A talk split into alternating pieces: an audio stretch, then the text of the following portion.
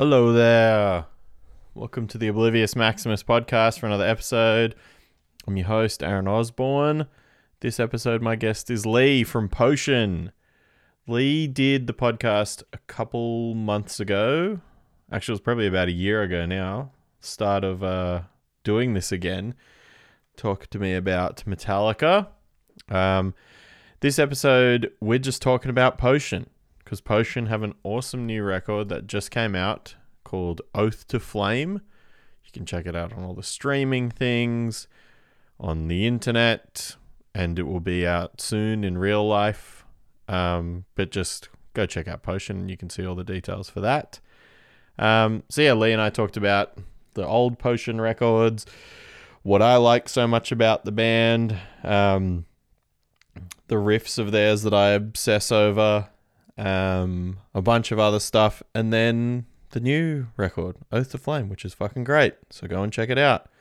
In the episode, Lee talks about a bunch of stuff, but importantly, some shows that they're playing soon, one of which that I'm playing, which is Sunburn in Canberra on the 22nd of May with Pod People, Lucifungus, Astro Death, and Master Leonard at the basement. It'll be fucking sick. Get some pre-sale tickets because it will sell out, because that happens now because of venue capacities. So go look into that.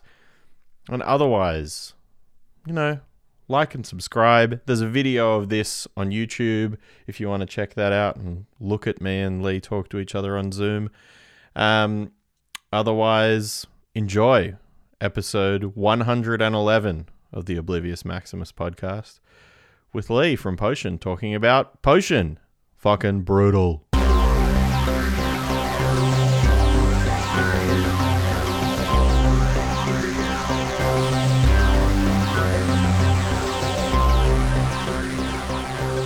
Lee, thank you for doing this podcast with me. Thank you for having me, man. My absolute pleasure. All right, so I guess first things first, this one is going to be slightly different to the more recent ones I've been doing and the last one you did with me where we were talking about a record in particular. Now we are just talking about your records this time instead. It's a lot easier to talk about Metallica, I think.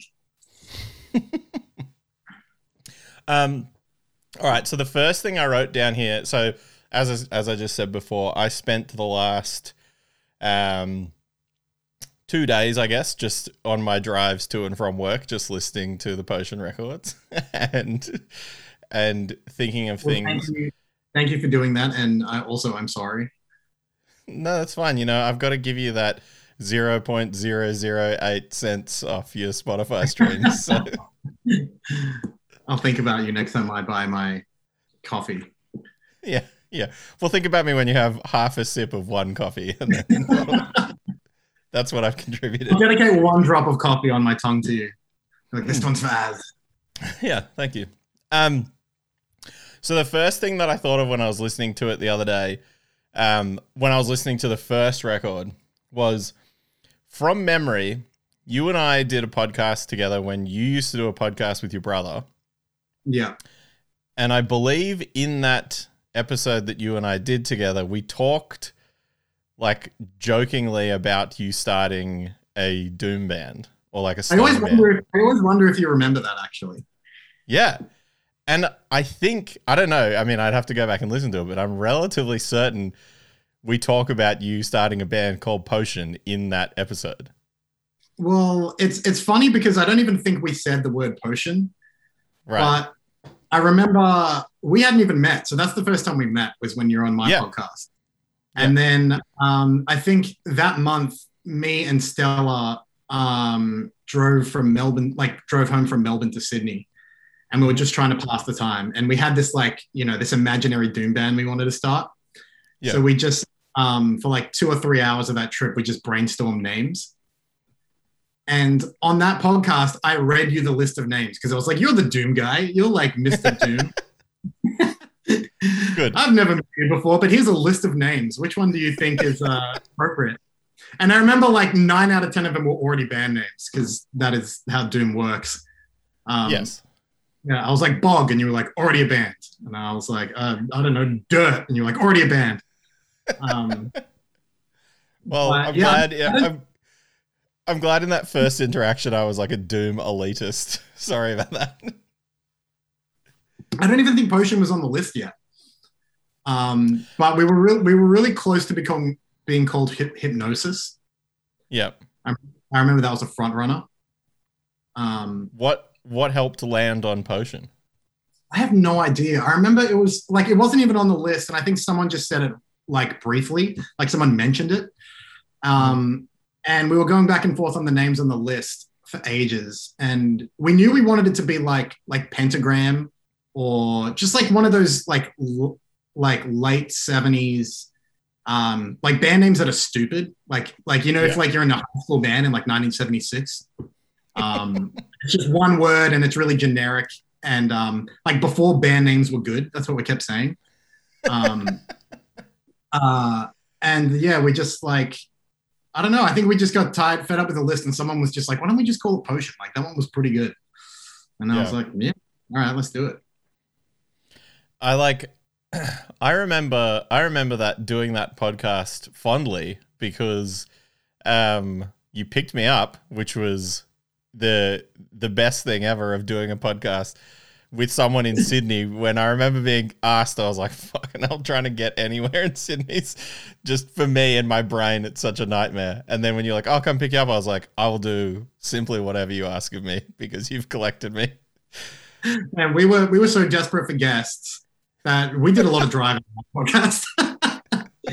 Because I'd like check if like a band was touring Sydney and I'd be like, oh shit, they're here this weekend. And I'd be like, do you want to be on the podcast? And they'd be like, oh, I mean, we're staying here and we're playing here at this time. If you can, and I'd be like, yeah, we'll be there. We'll pick you up. So we ended up picking up a lot of people. Well, I'm happy to have been a part of it. And for anyone listening, you know, if you want to go and check out the episode where we maybe discuss the Potion band name, I assume it's still on the podcast app, right? Talent Scout? Yeah, I think it's still up. I'm not sure. It's been a minute. Go check it out. Anyway, that's a little pod boost for you. So the next question I wrote down is, I think from just messaging you a while ago, maybe that you had mentioned to me that I've expressed previously my love for your song Seven Sorcerers and the bridge riff in particular in that song. And yeah. From memory, I believe you told me that nearly didn't make it to the song. Yeah. It's so funny that, like, you mentioned that once, like, when it first came out, and I always thought it was just one of those thoughts, like, oh, he likes that part. And now, like, over the years, I've heard you mention it, like, 4 or 5 times, and now I'm like, oh, he really likes that. Yeah, I love that riff. Yeah, I remember exactly when we were writing it because that was only the second song we wrote, and I was stuck on that part for ages, like the end of the song. Yeah.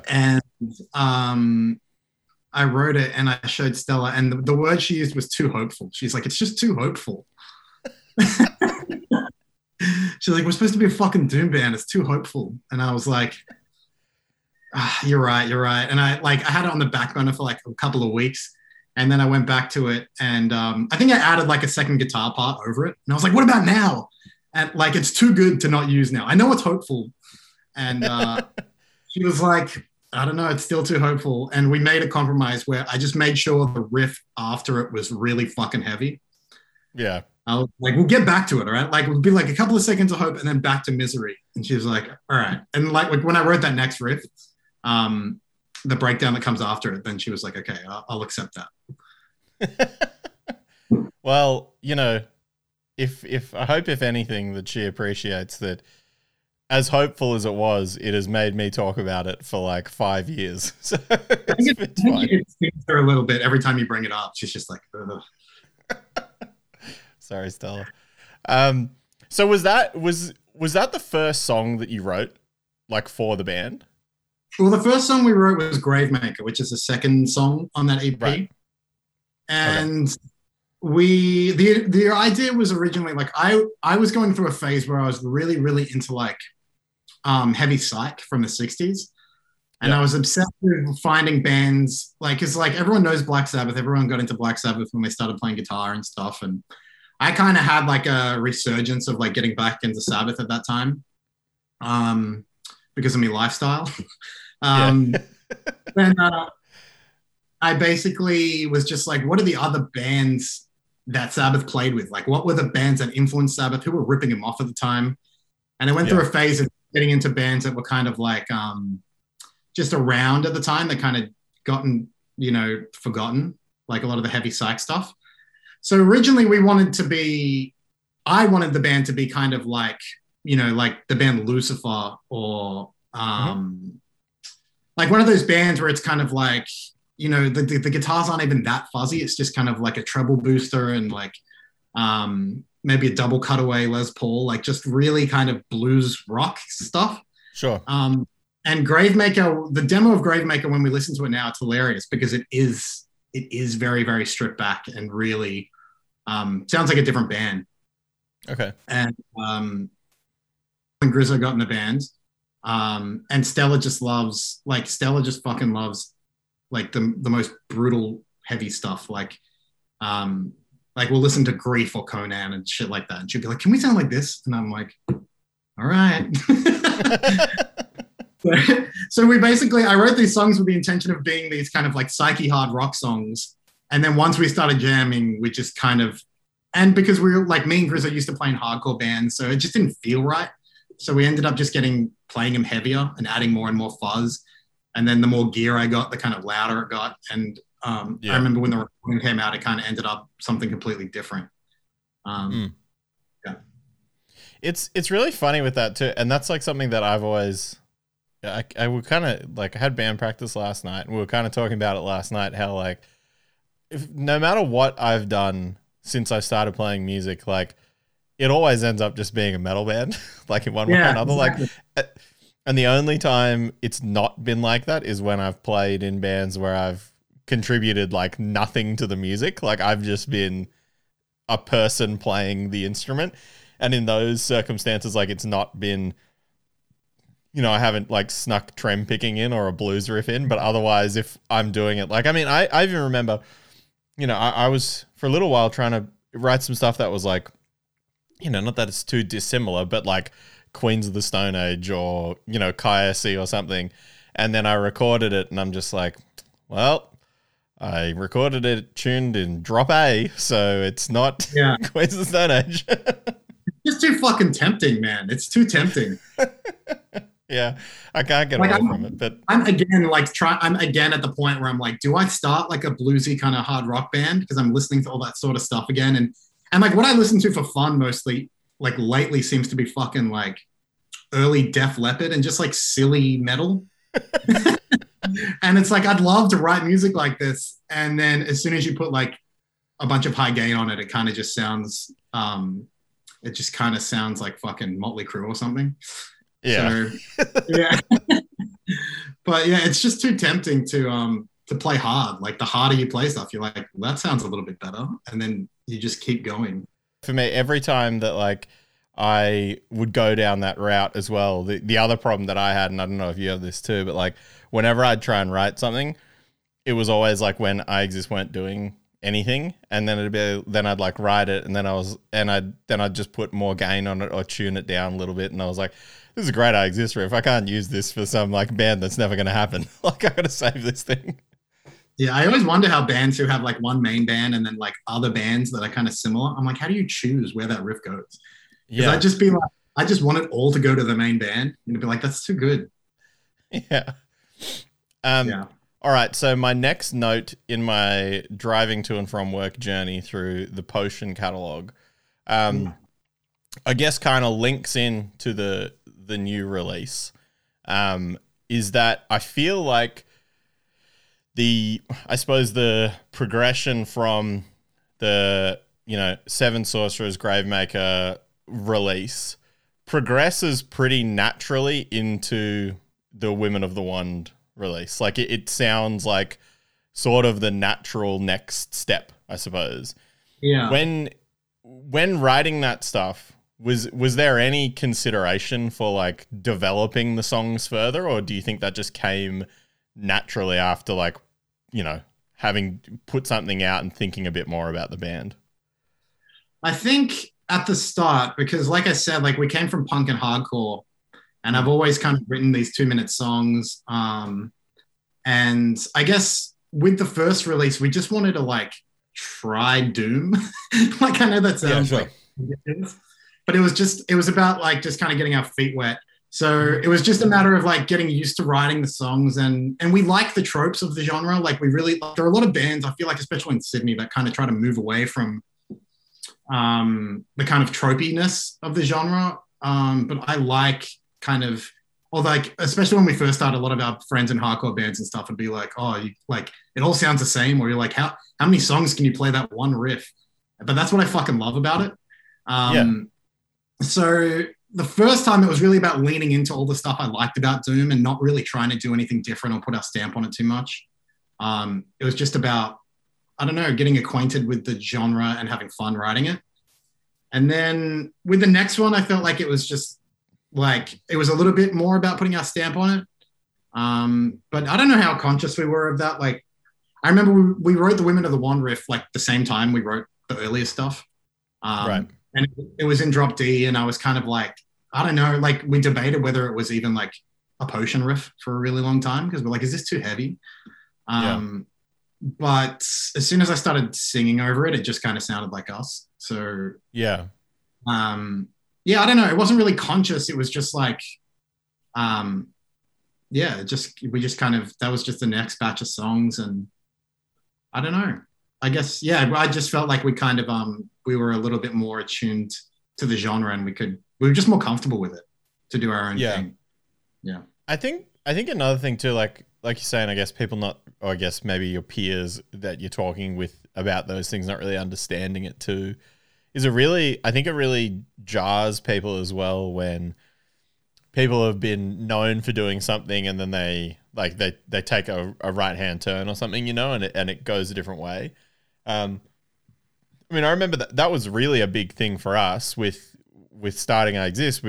Other than me, like none of the other guys had been in like heavy band. Well, you know, like for lack of a better word, heavy bands, but like they'd all been from, you know, playing in punk and hardcore bands. And it was a similar thing where like, I think people thought like, oh wow, this is weird. And then we definitely got similar feedback. Like when I tried to write the first like stoner riff for I Exist and I just put it in a song and no one said anything. No one in the band had any negative to say about it. So I was like, well, great. And then I can just change the band to be entirely this. And then, but like, I remember the first time we showed it to someone was like, why is that in there? And I was like, it's fine. You'll get it. You'll get used to it. Like, it's funny because like coming from hardcore for a really long time, being in a metal band, or like metal was kind of like a dirty word, I feel like.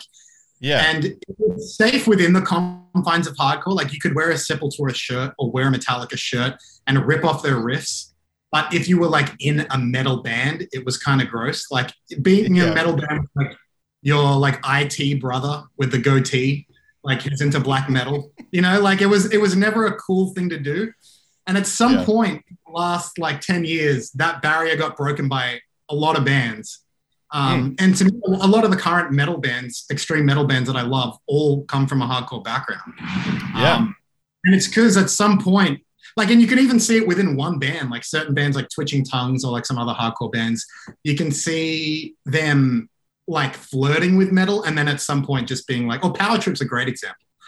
Like they started off, you know, they're wearing like flannels and baseball caps and shorts, and they're playing hardcore shows, and then they're flirting with metal, and at some point they're just like, fuck it, we're a metal band.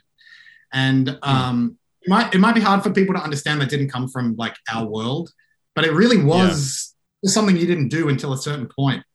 And for me, like I used to play in a band called Civil War, and I didn't even love hardcore. I remember they asked me to join, and they were in a biggish band called Persist at the time, and I was just like, all I listened to was like Anthrax and Violence and Sepultura, and I was like, if I can write these riffs, I'll be in your band. And they were just like, all right. And so I'd write these kind of like 5-6 minute songs at the start, and then we'd get it to the jam room, and they would kind of turn it into a 2-minute hardcore song. So for me, like my favorite hardcore bands were Pro Mags and Leeway, and they're pretty much metal bands anyway. Yeah. So yeah, when the opportunity came to kind of just like be a metal band, it was so refreshing, and it's kind of what I'd always wanted to do. But I don't know, it felt like being part of that community. It was kind of like, it's just something you didn't do for a really long time, you know? Yeah. And I think it's really, yeah. I think it's like, I guess like our, I don't know, you know, the people we were hanging out with and the age that we are as well. I think, because I mean, like I had sort of like the different side of it where I was playing in metal bands and that was all I was doing. But it was kind of like exactly what you're saying. Like, it was like I was playing with the IT guy brothers, not with the people I was actually friends with. And so like, then I started playing music with the people that I was friends with. And I was like the long hair guy with two kick drums in a melodic hardcore band. And then it like, yeah. I managed to just slowly over time convince them otherwise, like, let's play metal instead, you know? Yeah, sure. So I just left this in here to say it, but I was writing a note about Women of the Wand. And I don't know I kind of know what I was meaning to write, but what my phone auto corrected it to was outro heavy piss with Rambo is what it's come out as. And I believe what I was trying to write was heavy pit with Tambo because there's a tambourine. Yeah. So that's people always notice that tambourine. I feel like it's so low in the mix, but we always get comments about it. I mean, it's great. It's one of my favorite parts of the song. But you know what that is? That's a Mastodon thing. Me and Grizzo, like one of the first things when Grizzo joined the band was, like it's so funny because like Grizzo, our drummer, like played in a bunch of hardcore bands before he joined Potion, and I did as well. But we just never kind of like me and you, like our circles never really met. Yeah. And then, so when I met him, it was just like insane. It was like, you're obsessed with Mastodon. I'm obsessed with Mastodon as well. So when he first joined the band, that's pretty much all we talked about. And they do those little documentaries for all the making of the albums. Mm. And something they do on every album is they bring in like just a box full of toys, and they just kind of, they've got tambourines and like cabasses and guira, you know, just like, you know, music class shit. And whenever they finish a record, they just kind of put that stuff all over everything. And we used to talk about how rad that was, like when we first started. And so whenever we write a song, we always have that thing where like, can we fit a tambourine in here? Or like, we're always trying to squeeze in percussion because of that Mastodon thing we kind of bonded over at the start. And that was a definite moment where we were like, yeah, we recorded that riff and we were listening back to it in the studio and we were like, I think we can sneak a tambourine in here. Finally. Yeah. And it sounds weird because it's like you said, it's like a pit riff with a tambourine over it. But yeah, I feel like the tambourine adds like a level of mysticism to stuff, you know? Like you put enough reverb on a tambourine, it'll take you to another dimension. You know, it really makes you think, you know? It makes you sit there just... Much like Mastodon, you know, makes you reach the astral plane, you know, try and find the outer really self. Cool. Yeah. All right. So let's talk about the new thing. So by the time this is on the internet, obviously it'll be available to listen to, I assume. Yeah. It's Cult Nation is dropping it tomorrow, and then it'll be on streaming on everything on Friday, which will probably be the past after this is out. Yeah, perfect. All right. So I think the first thing that I would say is, like I kind of mentioned before, this now kind of sounds like the next step of the of Women of the Wand, which is like, I mean, that's great that it's sort of continuing on from that. But to me, this really sounds like a full level up on that as well. Like it takes a lot of those cool parts. I think to me, it sounds like, you know, the songs start sort of seeing their next progression piece. And this sort of takes it to the next step. And I think, and so I guess the first thing that I wanted to ask is like, with this, I know you're like, obviously you've been a band now for for quite a long time. Like, do these songs now take on any newer or like different levels of influence, or do you think these songs just sort of grow from now Potion's a band, you know what Potion is like, this is the next set of Potion songs? I don't know. I'm glad you said that, because when I write it, it's hard to really see that side of it, or like how it's different, or if it is different at all. And I always ask Stella, and Stella's just like, Stella did this thing where she got featured in Revolver for her drawings during quarantine, and she got interviewed by Bran from Mastodon. So yeah, they had a Zoom meeting in the living room, and I hid on the stairs and listened to it. And at one point, he was talking about the new Mastodon album, and he was talking about like, he was kind of giving like the PR riff on it. And he was just like, yeah, there's some doomy songs, but there's also some more kind of like Zeppelin-y classic rock. Like, and it was kind of the stuff that I'd read that he'd been saying to the media. And then he, Stella, so what's like your band's new stuff like? Like, he was kind of giving her an opportunity to kind of like talk about what it's like. And she just goes, oh yeah, it's pretty good. It's the same. So now whenever we talk about the new songs, people are like, what's it like? And I was just like, yeah, it's pretty good. It's the same. And Stella just laughs. But yeah, it's pretty good. It's the same, in my opinion. Yeah. Thanks to Stella's PR prowess for that answer. Yeah. And after she got off the call, I was like, it's pretty good. It's the same. He was giving you a shining opportunity to talk about the band. But I don't know. I think I would say if it is any different, it comes from just playing a lot, I think. We know what kind of like, I know what goes off when we play and what people really respond to and what we have the most fun playing. Yeah. And I'm getting more and more comfortable moving away from the original kind of like brief of the band. Like I said, I kind of wanted it to be this psych rock thing, and now it's kind of like, well, we're clearly not that. We're this. So let's just lean into it. And I think there's heavier stuff. And I think I also like during like 2020, like that whole year, like all I listened to was death metal. Like I got really obsessed with death metal. And I think that crept into the writing a little bit as well. Like all three of us, actually, we all just got super into, like that's pretty much all we listened to last year. Yeah. So I think that crept in a little bit. Yeah, I think it's probably just the stuff that goes off live and listening to a lot of death metal. If that, I mean, I do miss like, I think there is like a psychia element of the band that kind of goes to the wayside a little bit on this EP, but I think with the album, I think there's a lot of room for that as well, because I still love that stuff. Yeah. Well, there's nothing stopping you from combining it. I mean, I think that just given that as well, the releases that you've done to this point are, you know, a short bursts essentially. So it's got to be pretty refined.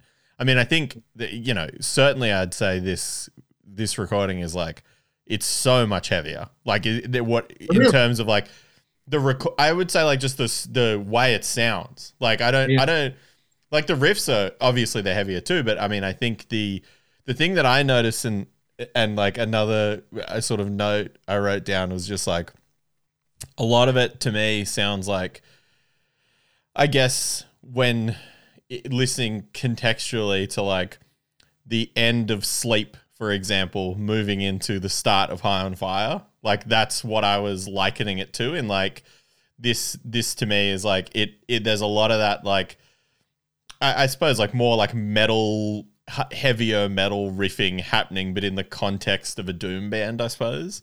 And so like, I mean, for me, like I love that. Like, I mean, I love both sides of it. I obviously love the more bluesy side of it, but I really love the heavy stuff too.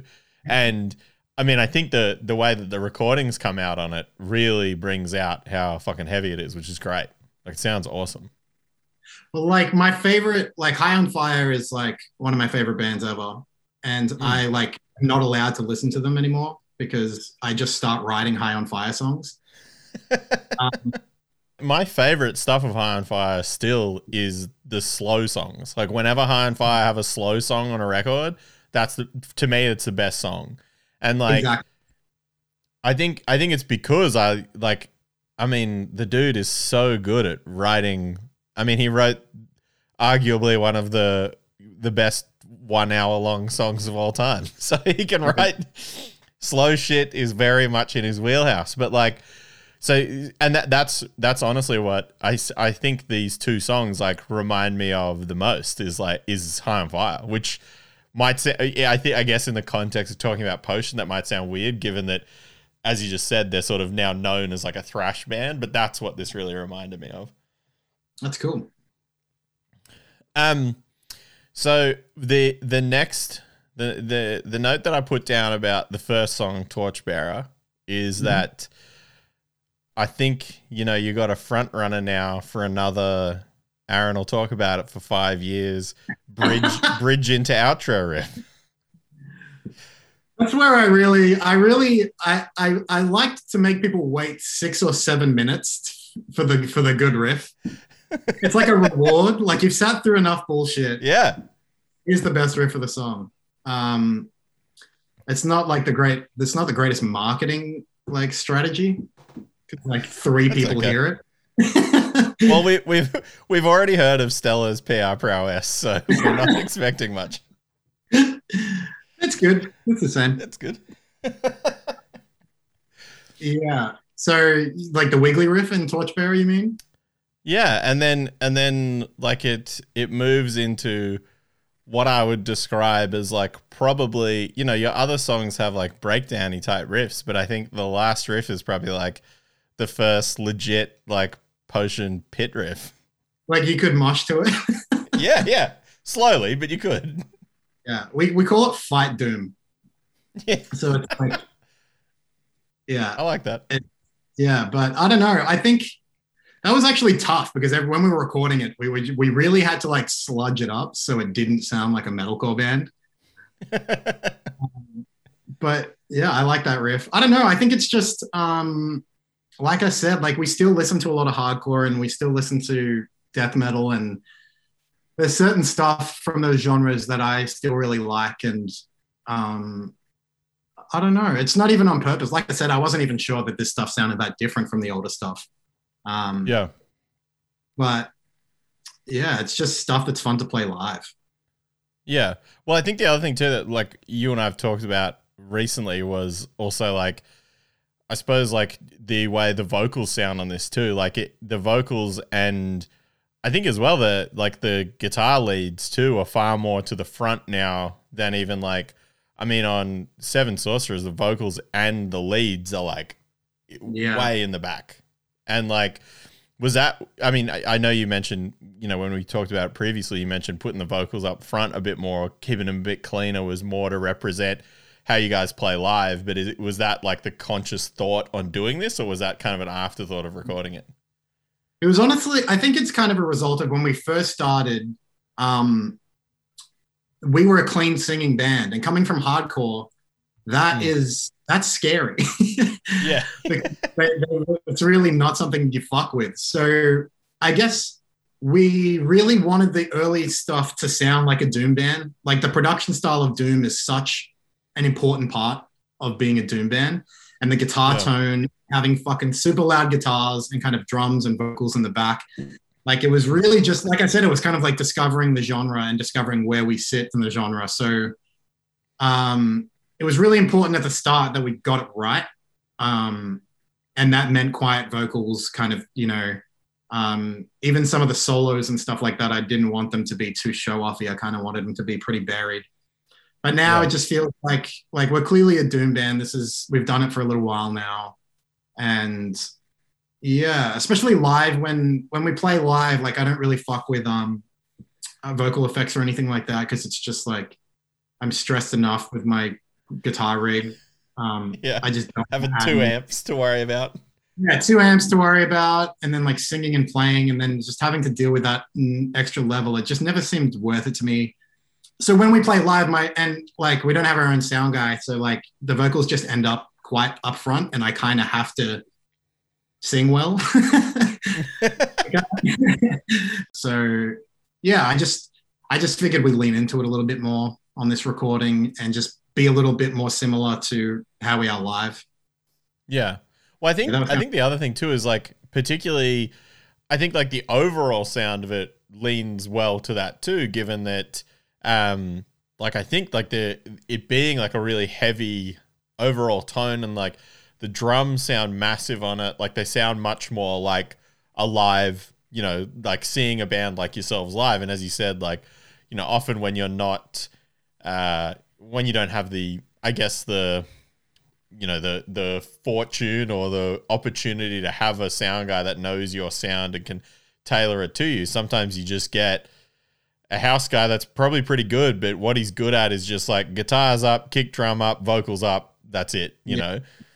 And I mean, I think, you know, you guys, it's, I mean, I think a lot of, well, certainly like doom or slower metal really lends well to that live, because it's hard to fuck up like that tone. Like it's pretty, like if the band is doing most of the work, all you really need to do is turn it up, you know? Dude, that is the whole ethos of this band, is just like make it hard to fuck up. Like that's why there's three of us. That's why, you know what I mean? Like no one can bail from practice if there's only three of us, and we hang out most of the time anyway. And it's also just like, yeah, having two amps that are, like, as long as my guitars are loud live, you can't, there's not a lot to fuck up. It's just one guitar sound, a bass and drums. And yeah, that's always been really important for us. It's just like, keep it super simple. Yeah. And like, I think you know, I obviously just mentioned it, but I think the guitar leads too on this, like, you know, I think it really complements like the way it's, you know, the riffing is there and does lean a little bit and help, I think, like blend it a bit more with the maybe bluesier aspect of it, because, you know, it's not like you, I guess, ripping like shred solos over top of it or whatever. It's still got that sort of doomy like vibe to it as well. Yeah. Yeah. Well, I've never been like a shredder. I suppose being a three-piece band live too, like when you guys play, like when you play guitar solos live, it's a guitar solo. Like that's what you're hearing, you know, like, and I guess like it's good to have that forward on the recording too, because then, you know, when you get to playing the song live, it'll line up more with the way it sounds, I guess. Yeah.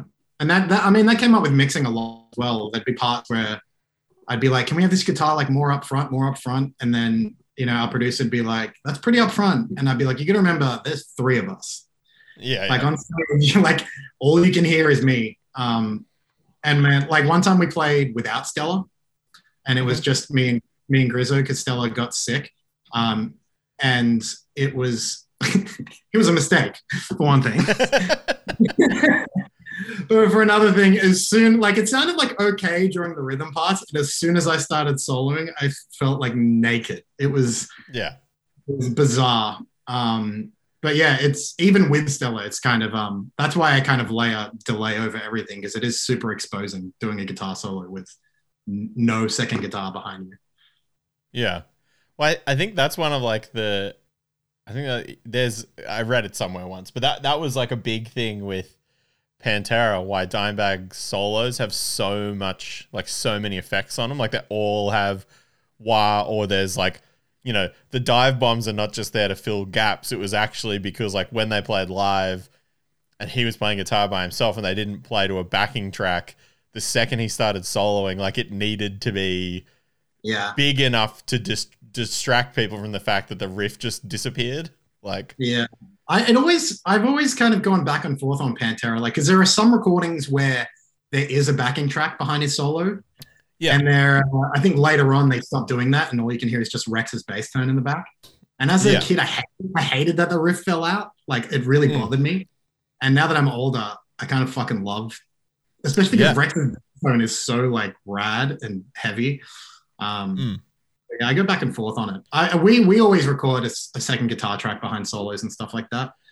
But I think that's just kind of the band that you are too. Like it's how I think the other thing. I mean, obviously, like my band has been like an incredibly poor culprit for it in that like we didn't need three guitar players. Like the only reason we did it was because. Honestly, we did not want to kick a friend out of our band. Like, you can't. We were watching videos of I Exist the other night, and we were literally like, I don't even know three guitar players. Well, I think that's the best thing about I Exist is that everyone in the band plays guitar. So it was very easy. We just knew all the guitar players we knew are all in the band. My thing with us was like when we were recording... You know, I remember sometimes we'd be recording and people like, we'd get to do the third rhythm track and it'd be like, it's not really, we're not adding anything here. And then that's why like the third record is like, it's just so many guitar parts because we got to the point where like, we can't justify having three of us unless we're playing three different things. And I think one of my like favorite parts of that record that it doesn't get heard but there's a song on the record that Josh didn't learn the song. Like, he just didn't learn the guitars for the song. So he just, when it came to recording that song, he just soloed for the entire length of the song. And we just cut out the bits where Jake was singing. So, like, it's just like, solo, Jake, solo, Jake, solo, Jake. Like a Santana song? Yeah, yes. Josh is fat Canberra Santana. Man, I listened to Supernatural the other day while I was making some IKEA furniture. It deserved every Grammy it won. It is a masterpiece. You know, the dude can shred. You know, he can rip. I just love that, like, this guy who was, like, a psych, like, legend from the 60s, like, had this resurgence, like, 30 years later in, like, the Cuban pop music sphere. Like... That blows my mind. I love that. It's like if Jimmy Page had like a hit song in 2001 with like Samantha Mumble or something. Like his whole career. It's beautiful. It's amazing to me. Yeah. All right. So the second song on the new release, I think another really big part for me is a pit riff into guitar lead turn is another like favorite of mine in riffing, and Hallucination Blues has a good one for that. Has like a good pit riff that just drops into a guitar solo and then back to heavy again. It's great. Mission rights. Sorry, I don't know where I got blues from. Maybe I was just so revved up by it. I wish it was called Hallucination Blues. That's much cooler. Well, you still got time. These songs are so long. I'm literally like, when do I play a pit riff into a solo in this song? Well, it's the guitar solo. That's where I like. Okay, yeah. Thank you, man. But it's very good. That. So obviously, you mentioned before that you guys are writing a record, and like, is that? I mean, that's something obviously you've been working on for a while now. Are these songs like the tease for that? Is that the same sort of path you're going down, or are you still working on that stuff at the moment?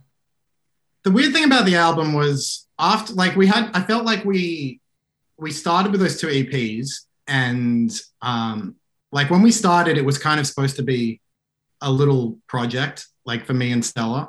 Like, you know, we talked about it for a really long time, and we finally did it. And then even when we asked Grizzo to join the band, it was kind of a matter of like.